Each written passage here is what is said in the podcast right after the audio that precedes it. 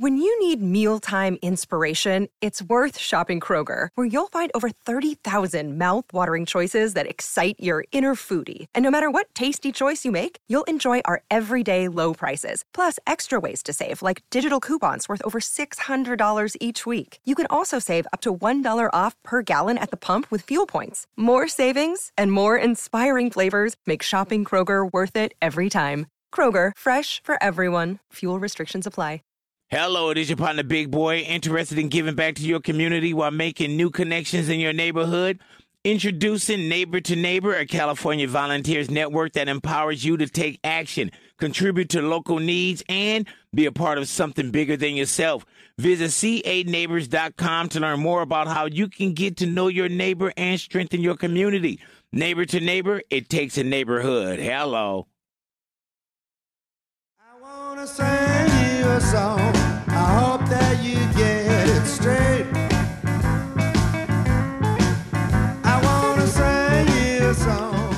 Hi, today I'm going to talk about a new album that I have out. It's called Mark Hummel Presents the East Bay Blues Vaults 1976 to 1988. And what I'm going to get into is how I ended up putting the CD out with Electro-Fi Records. It's called From 45s that I've had sitting in in my closet for 35, 40 years. It's some of the earliest things that I ever performed. I was in my early 20s. People like Boogie Jake, Cool Papa, Mississippi Johnny Waters, Sonny Rhodes.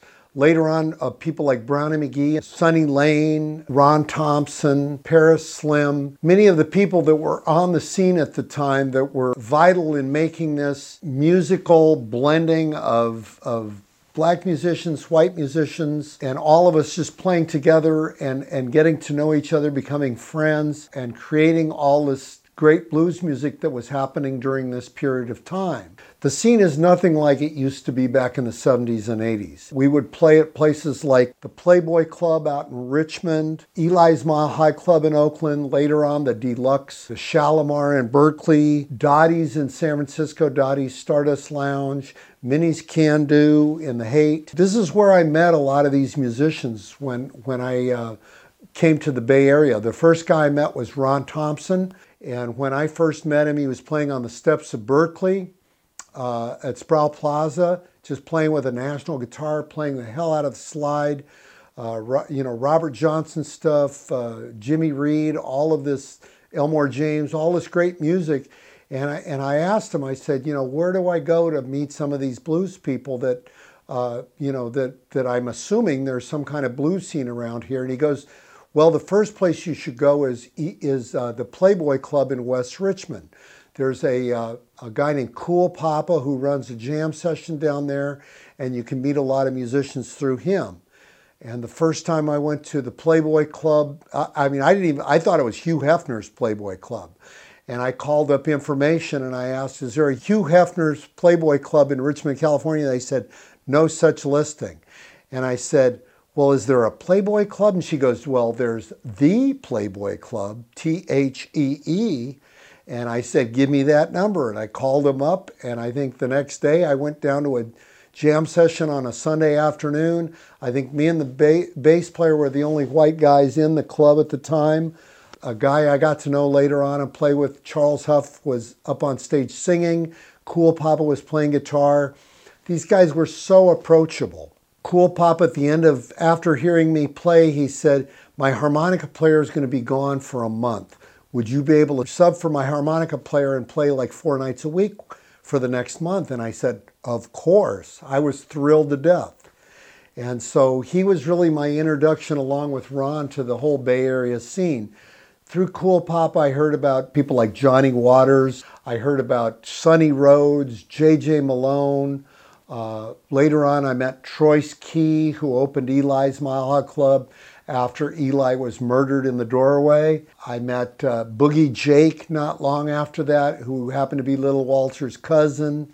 I played with him for a year. Um, these are just my, these are really my earliest memories of, of a lot of these musicians and, and also my earliest recordings. this I was kind of exposing myself on this stuff in the in the sense that you know I'd never recorded on that very first recording with Boogie Jake. I'd never played in a studio before, so it was it, it's it's a little bit intimidating to put that stuff out there. But I put out there because hey, I was only 23 or 24 at the time that I made this record. The first video I'd like to show is a, a guy, a beautiful guy that I got to play with, you know, um, when I first went to the Playboy Club. This is Cool Papa, and this is a video of, of myself and Paris Slim backing up Cool Papa at Larry Blake's.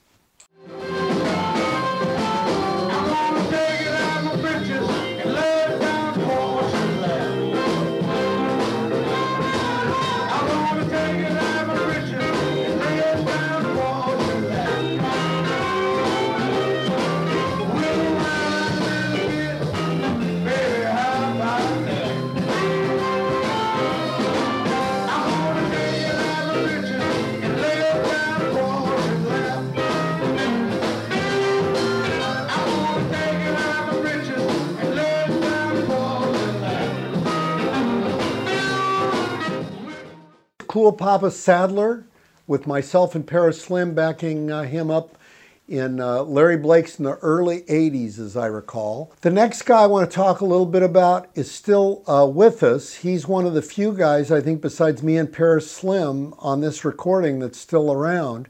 And his name is Sonny Rhodes. His real name is Clarence Smith. Sonny Rhodes was a real character. I met Sonny when I first went to Eli's Mile High Club in Oakland, California, and I met Sonny right away. The way Sonny introduced himself to me is he said, You're a harmonica player, huh, son? My name is Sonny Rhodes. What's your name? I want to ask you a couple questions before I decide if I'm going to have you play with Sonny Rhodes.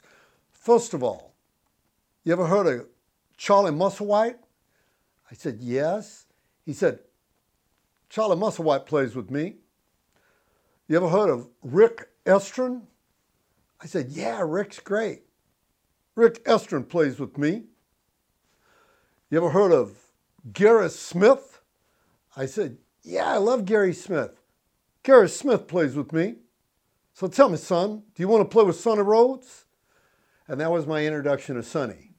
And Sonny, Sonny was uh, the best way to put, put it about Sonny back in the day was that he was a real instigator. He was a very funny guy. He was very comical, but he was also a badass. He really was very respected out of Texas. He comes from Smithville, Texas, and he was very respected by guys like Freddie King and Johnny Copeland Albert Collins, all these guys looked up to Sonny because he really had a he had a very much of a bravado in the way that he presented himself on stage. He had a great voice.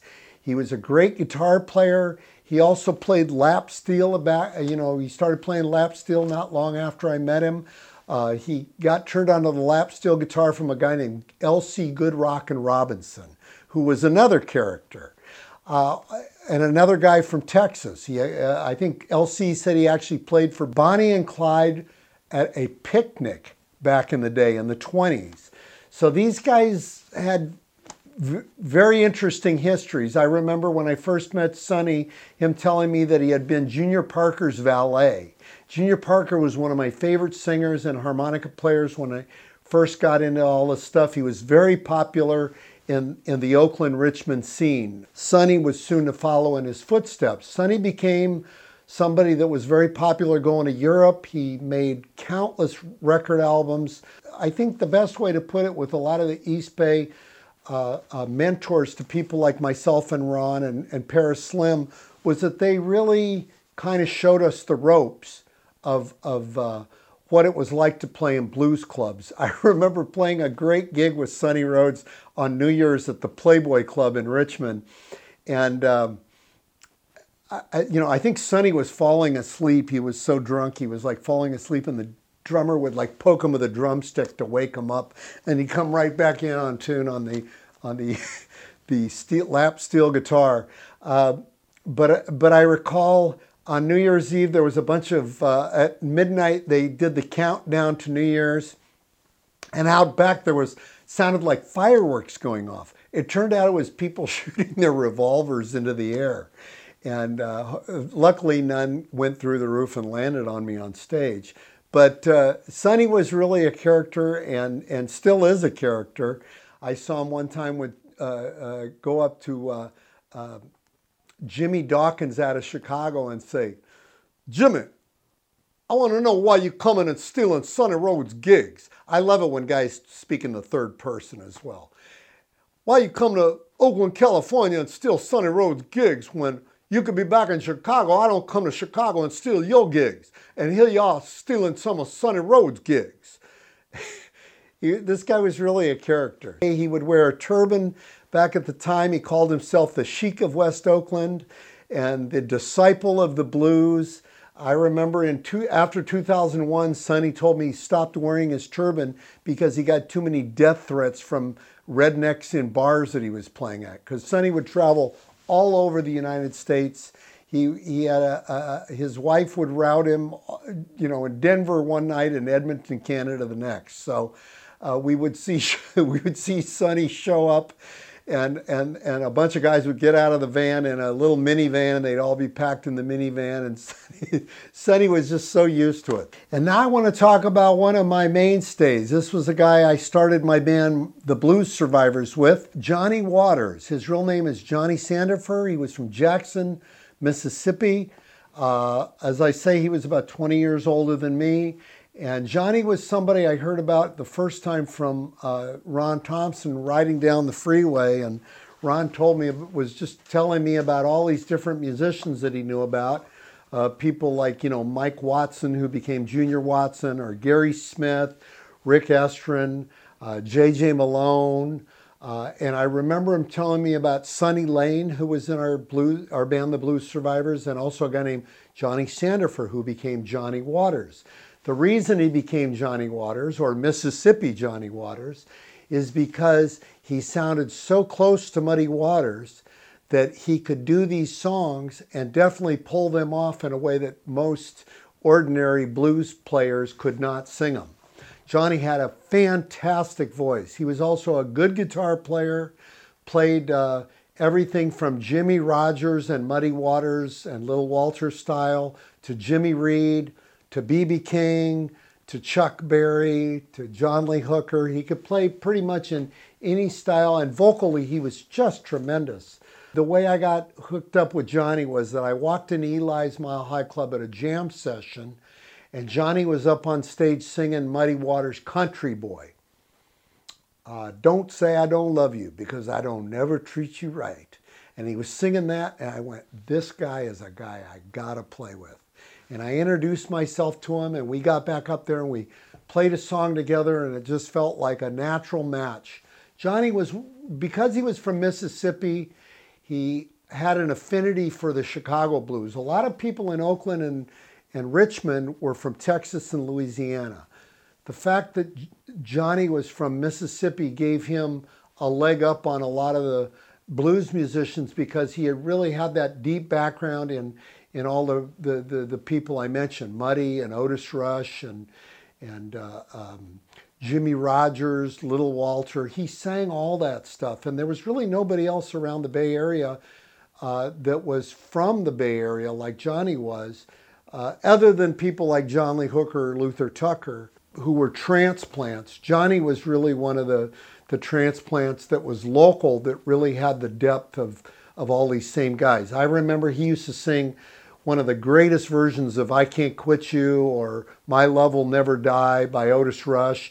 He could sing uh, Hoochie Coochie Man or Country Boy or uh, Sail On, all these Muddy Waters songs with just such a depth. And, and we actually met Muddy. I remember me and Johnny would go to shows together and, and we went and saw Muddy Waters a number of times back in the day. And uh, we went over to the hotel he, that Muddy and the band used to stay at across the street from my house in Berkeley. It was the Thunderbird Hotel, as I recall, or the no, the Flamingo Motel. Uh, it was literally a half a block from my house. So me and Johnny went over there one time, and we knocked on Muddy's door, and he invited us in. Muddy was a very gracious host, and and and Johnny went to Muddy and said, "Muddy, I have a request. I'm wondering if you'd let myself, if you would let me call myself Johnny Waters, because I can sing your stuff.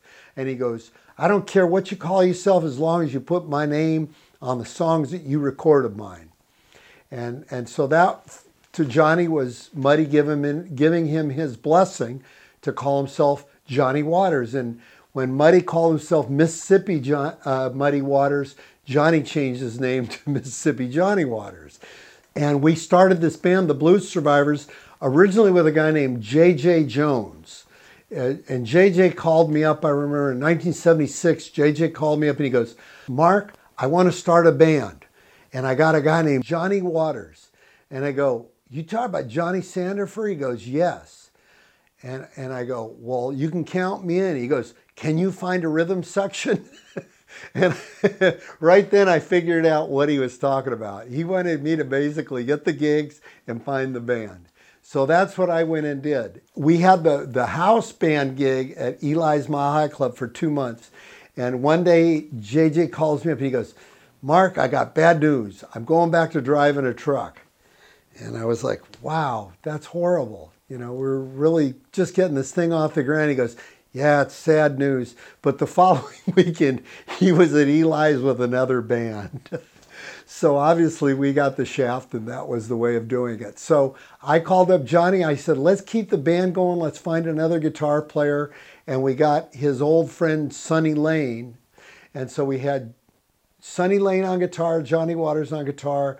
I got a guy named Lex Silva eventually in the band on bass, who was John Lee Hooker and Luther Tucker's old bass player, Ron Thompson's old bass player. I got a guy named Gary Hine to play drums. And we we kept the blues survivors going. So it became Mississippi Johnny Waters and the Blues Survivors. Now, this went on till about 1980, 81. So we had the band for approximately four years with, with that lineup. But eventually, Johnny went to Europe with uh, Tom Mazzolini and the SF Blues Festival, and they had big success over in Europe with, uh, I think, Luther Tucker, Ron Thompson, um, J.C. Burris. I think Sonny Rhodes was on that tour. And they played every major city in Europe with Tom and the SF Blues Festival review. And when Johnny came back, he had kind of realized that the Chuck Berry stuff and the BB King stuff was working for him as good or better than the, the Muddy Waters and Little Walters stuff. So when that happened, I kind of felt like, well, my harmonica doesn't really fit very good on the on the Chuck Berry stuff and the BB King stuff, you know, maybe I'll try to do something on my own. So I kind of, I, I think Johnny kind of looked at it like I stole the name, but because I was doing all the grunt work of booking gigs and finding band members, I kind of felt like, well, you know, it's as much my band as it was Johnny's. And Johnny kind of went his own way. I went my own way.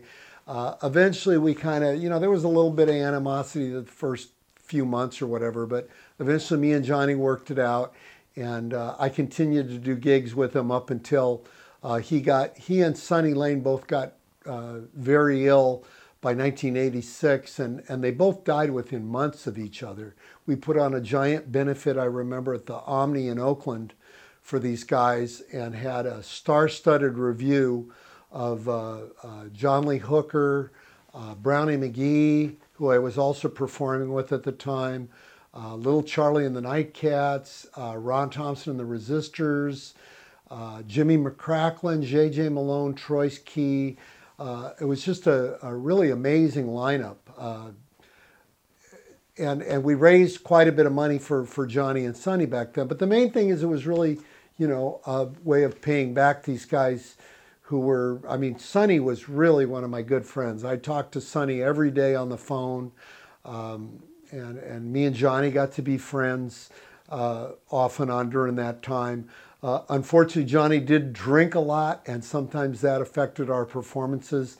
But all in all, I mean, he was really a, he was a very warm person, and he was uh, somebody that was a real inspiration to all of us, just because he was such a powerful singer. So uh, I wanted to just uh, uh, show a clip of Johnny playing at Eli's Mile High Club around 1980 as well. In the background, you can see J.J. Malone. I think Paul Green is on harmonica. This was the Rhythm Rockers playing behind uh, uh, Mississippi Johnny Waters.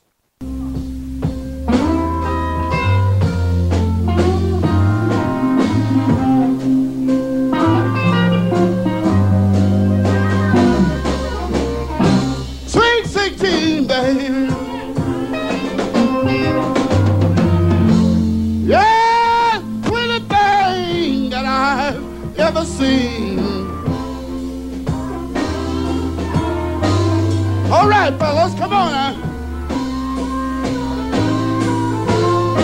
Yeah, sweetest thing, sweetest thing, baby. All right, that was Mississippi Johnny Waters live at Eli's Mile High Club with the Rhythm Rockers backing him up at Eli's Mile High Club in Oakland. A lot of people don't realize the depth of Oakland blues in the Bay Area. Uh, both Oakland and Richmond had very active blues scenes from the 1940s on. And this was due to a migration of workers that Kaiser Steel brought in from both Louisiana and Texas and moved to uh, temporary housing in both Richmond and Oakland to work at the shipyards during World War II building Liberty ships. Now, this brought in not only the workers, but the music that the workers listened to. And the, the workers were listening to blues music essentially. People like T Bone Walker, uh, Lowell Fulson made his very first records in Oakland. Jimmy McCracklin made his first records in Oakland. Uh, Big Mama Thornton and Pee Wee Crayton and many others were performing at these, these Oakland and Richmond venues. Clubs like the Savoy Club in Richmond, the Continental Club later on in, in Oakland. Uh, there were many, many famous uh, venues back in the day.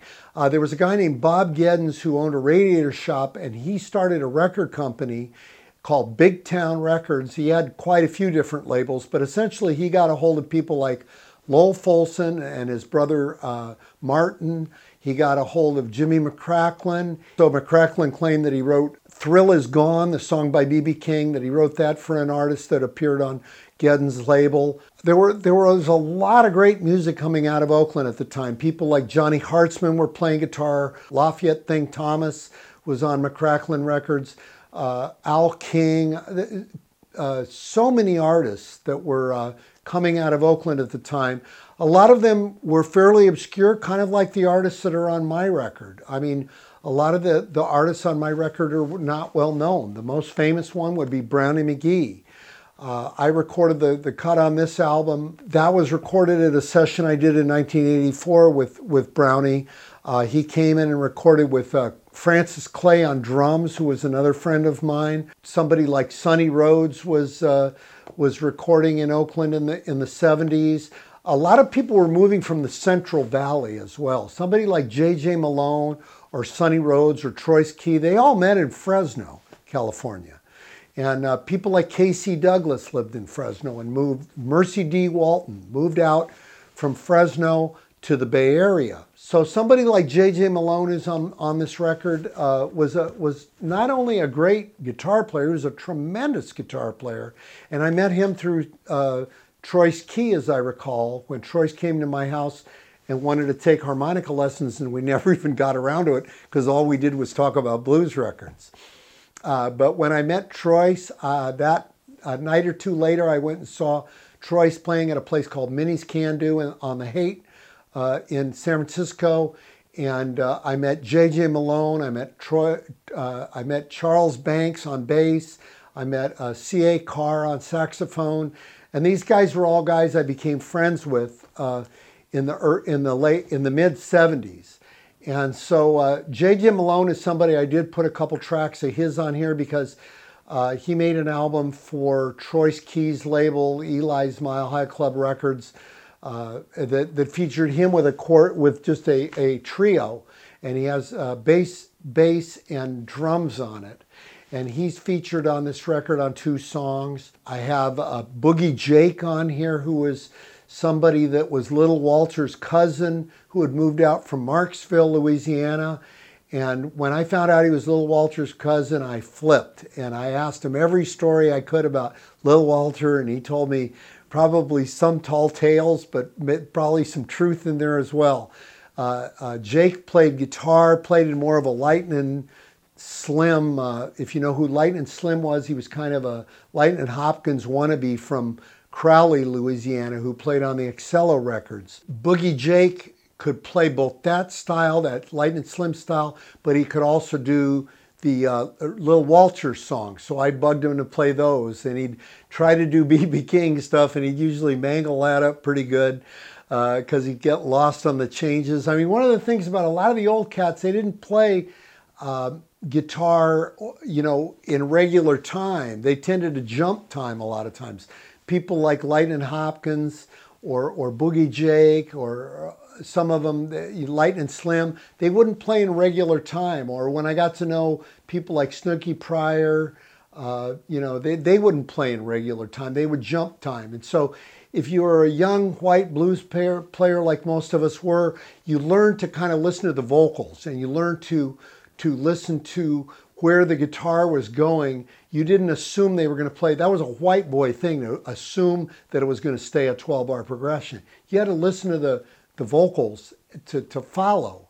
So um, when, I, when I played with Jake, I learned to kind of, this is, this was all kind of the trial and error of a, you know, young white guy trying to learn to play blues. You know, this is how you learn. Sonny Lane, you know, like I say, who was who was a friend of mine and you know, uh, from the time I was playing in the Blues Survivors, and and he really told me about all these guys like Pat Hare and and Sammy Lawhorn and all these Chicago guys that were lesser known to the general public, but but to my ears, I started finding out about all these players from these older guys, guys like Sonny and Johnny. This was this was my education was was hearing it. You know, Sonny Sonny Lane was a very funny guy too. He'd say, "Man, them guys in Europe, man, they just want you to wear overalls and get up there and talk about plowing a mule. But now a guy get up there and he wear a three-piece suit and he come in on a seven foot seven. so he liked just kind of, you know, Sonny was a real character too, because he was like, he was way into Loretta Lynn. That was his favorite. He was a lot of fun to hang out with. These, this, this was kind of, like I say, this was my education into blues. So the very first version of the Blues Survivors, uh, at one point in, the, in 1977, we had Johnny on guitar, Sonny Lane on guitar, but we also hired this young, funny white kid named Pat Chase. And Pat was a lefty and he was a hell of a guitar player. He, he, he, he's still around. He lives in El Paso now. And he called himself Guitar Slim. And he would play left handed and play the hell out of the guitar. And all the guys that I played with when Pat was in the band, like Brownie McGhee and, and Lowell Fulson, uh, you know, Johnny and Sonny, they loved the way Pat played because he really went for the guts when he, when he played, you know. And he still does. He's still a great guitar player down in El Paso. But uh, what I was going to show now was a gig of me and me and Pat and uh, uh, June Core on drums and a guy named Slim Medina on bass. And this is from a gig we did in Boulder, Colorado. This is just a little clip of it. And we're playing uh, a song by Junior Parker called Feeling Good. I want to say I'd only been going on the road about two years at the point that this, this clip was done. And, and when I watched it, somebody sent this to me recently in the last couple of years, and I was like, wow, did I have a lot of energy back then. So anyway, here's a little clip of 1988 Mark Hummel. Now right here I got a little story to tell you. You know the other day, I was walking down the street. I saw Pat Chase there. Decided we'd stop get a bite to eat. Where'd we go? Well, we were in Northglenn, you see. Yeah? We were on 104th Avenue. Uh-huh. And we pulled into the local McDonald's. Uh, that's Shea McDonald. We did? We did, and we got a, a, a Lay Big Mac. Lay Big Mac. That's and right. before I ate the Big Mac, you said, What's happening? uh, and I said this, this was before I ate the Big Mac. I said,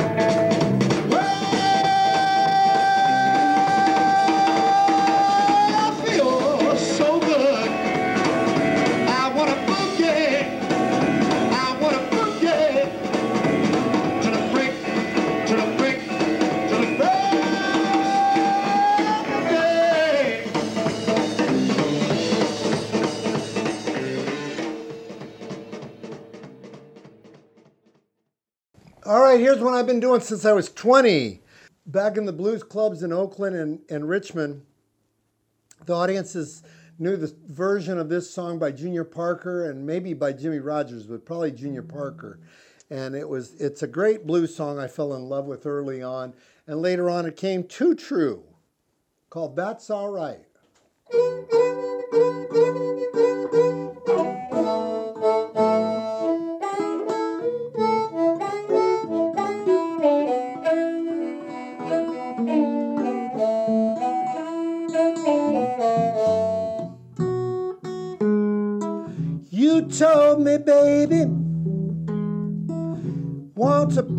Time. You said if I be on, you would sure be mine, but that's alright. I know you're loving some other man, but that's alright.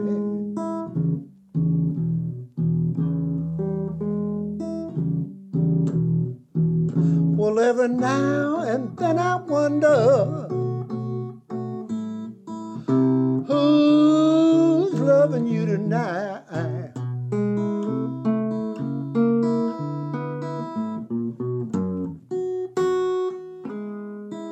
You told me, baby, your love for me was strong.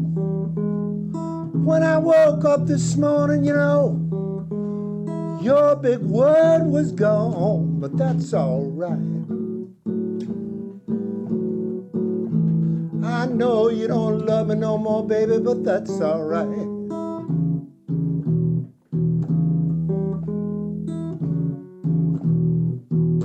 Well, every now and then I wonder who's loving you tonight.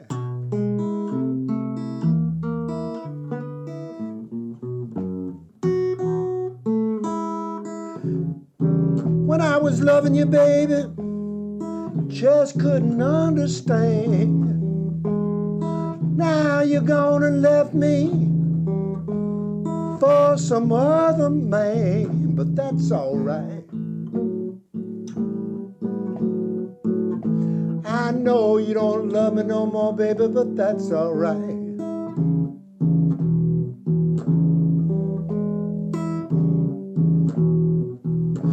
Every now and then I wonder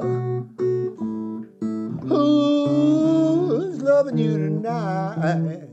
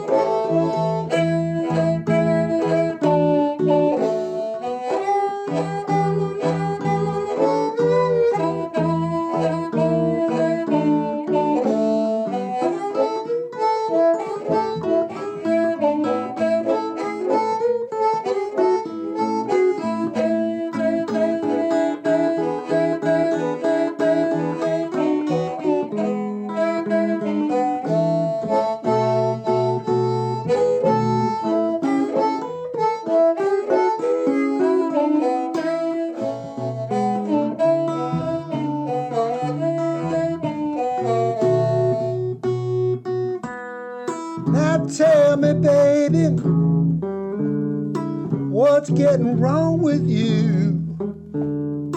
You don't treat me half with nothing, baby, like you used to do, but that's alright.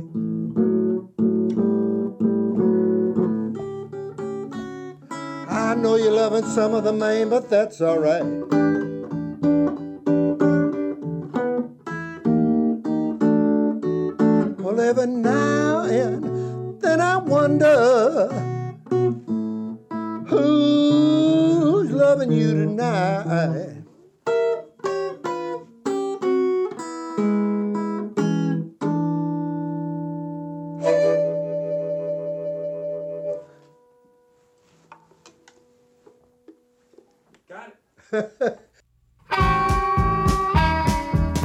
Save big on brunch for mom, all in the Kroger app.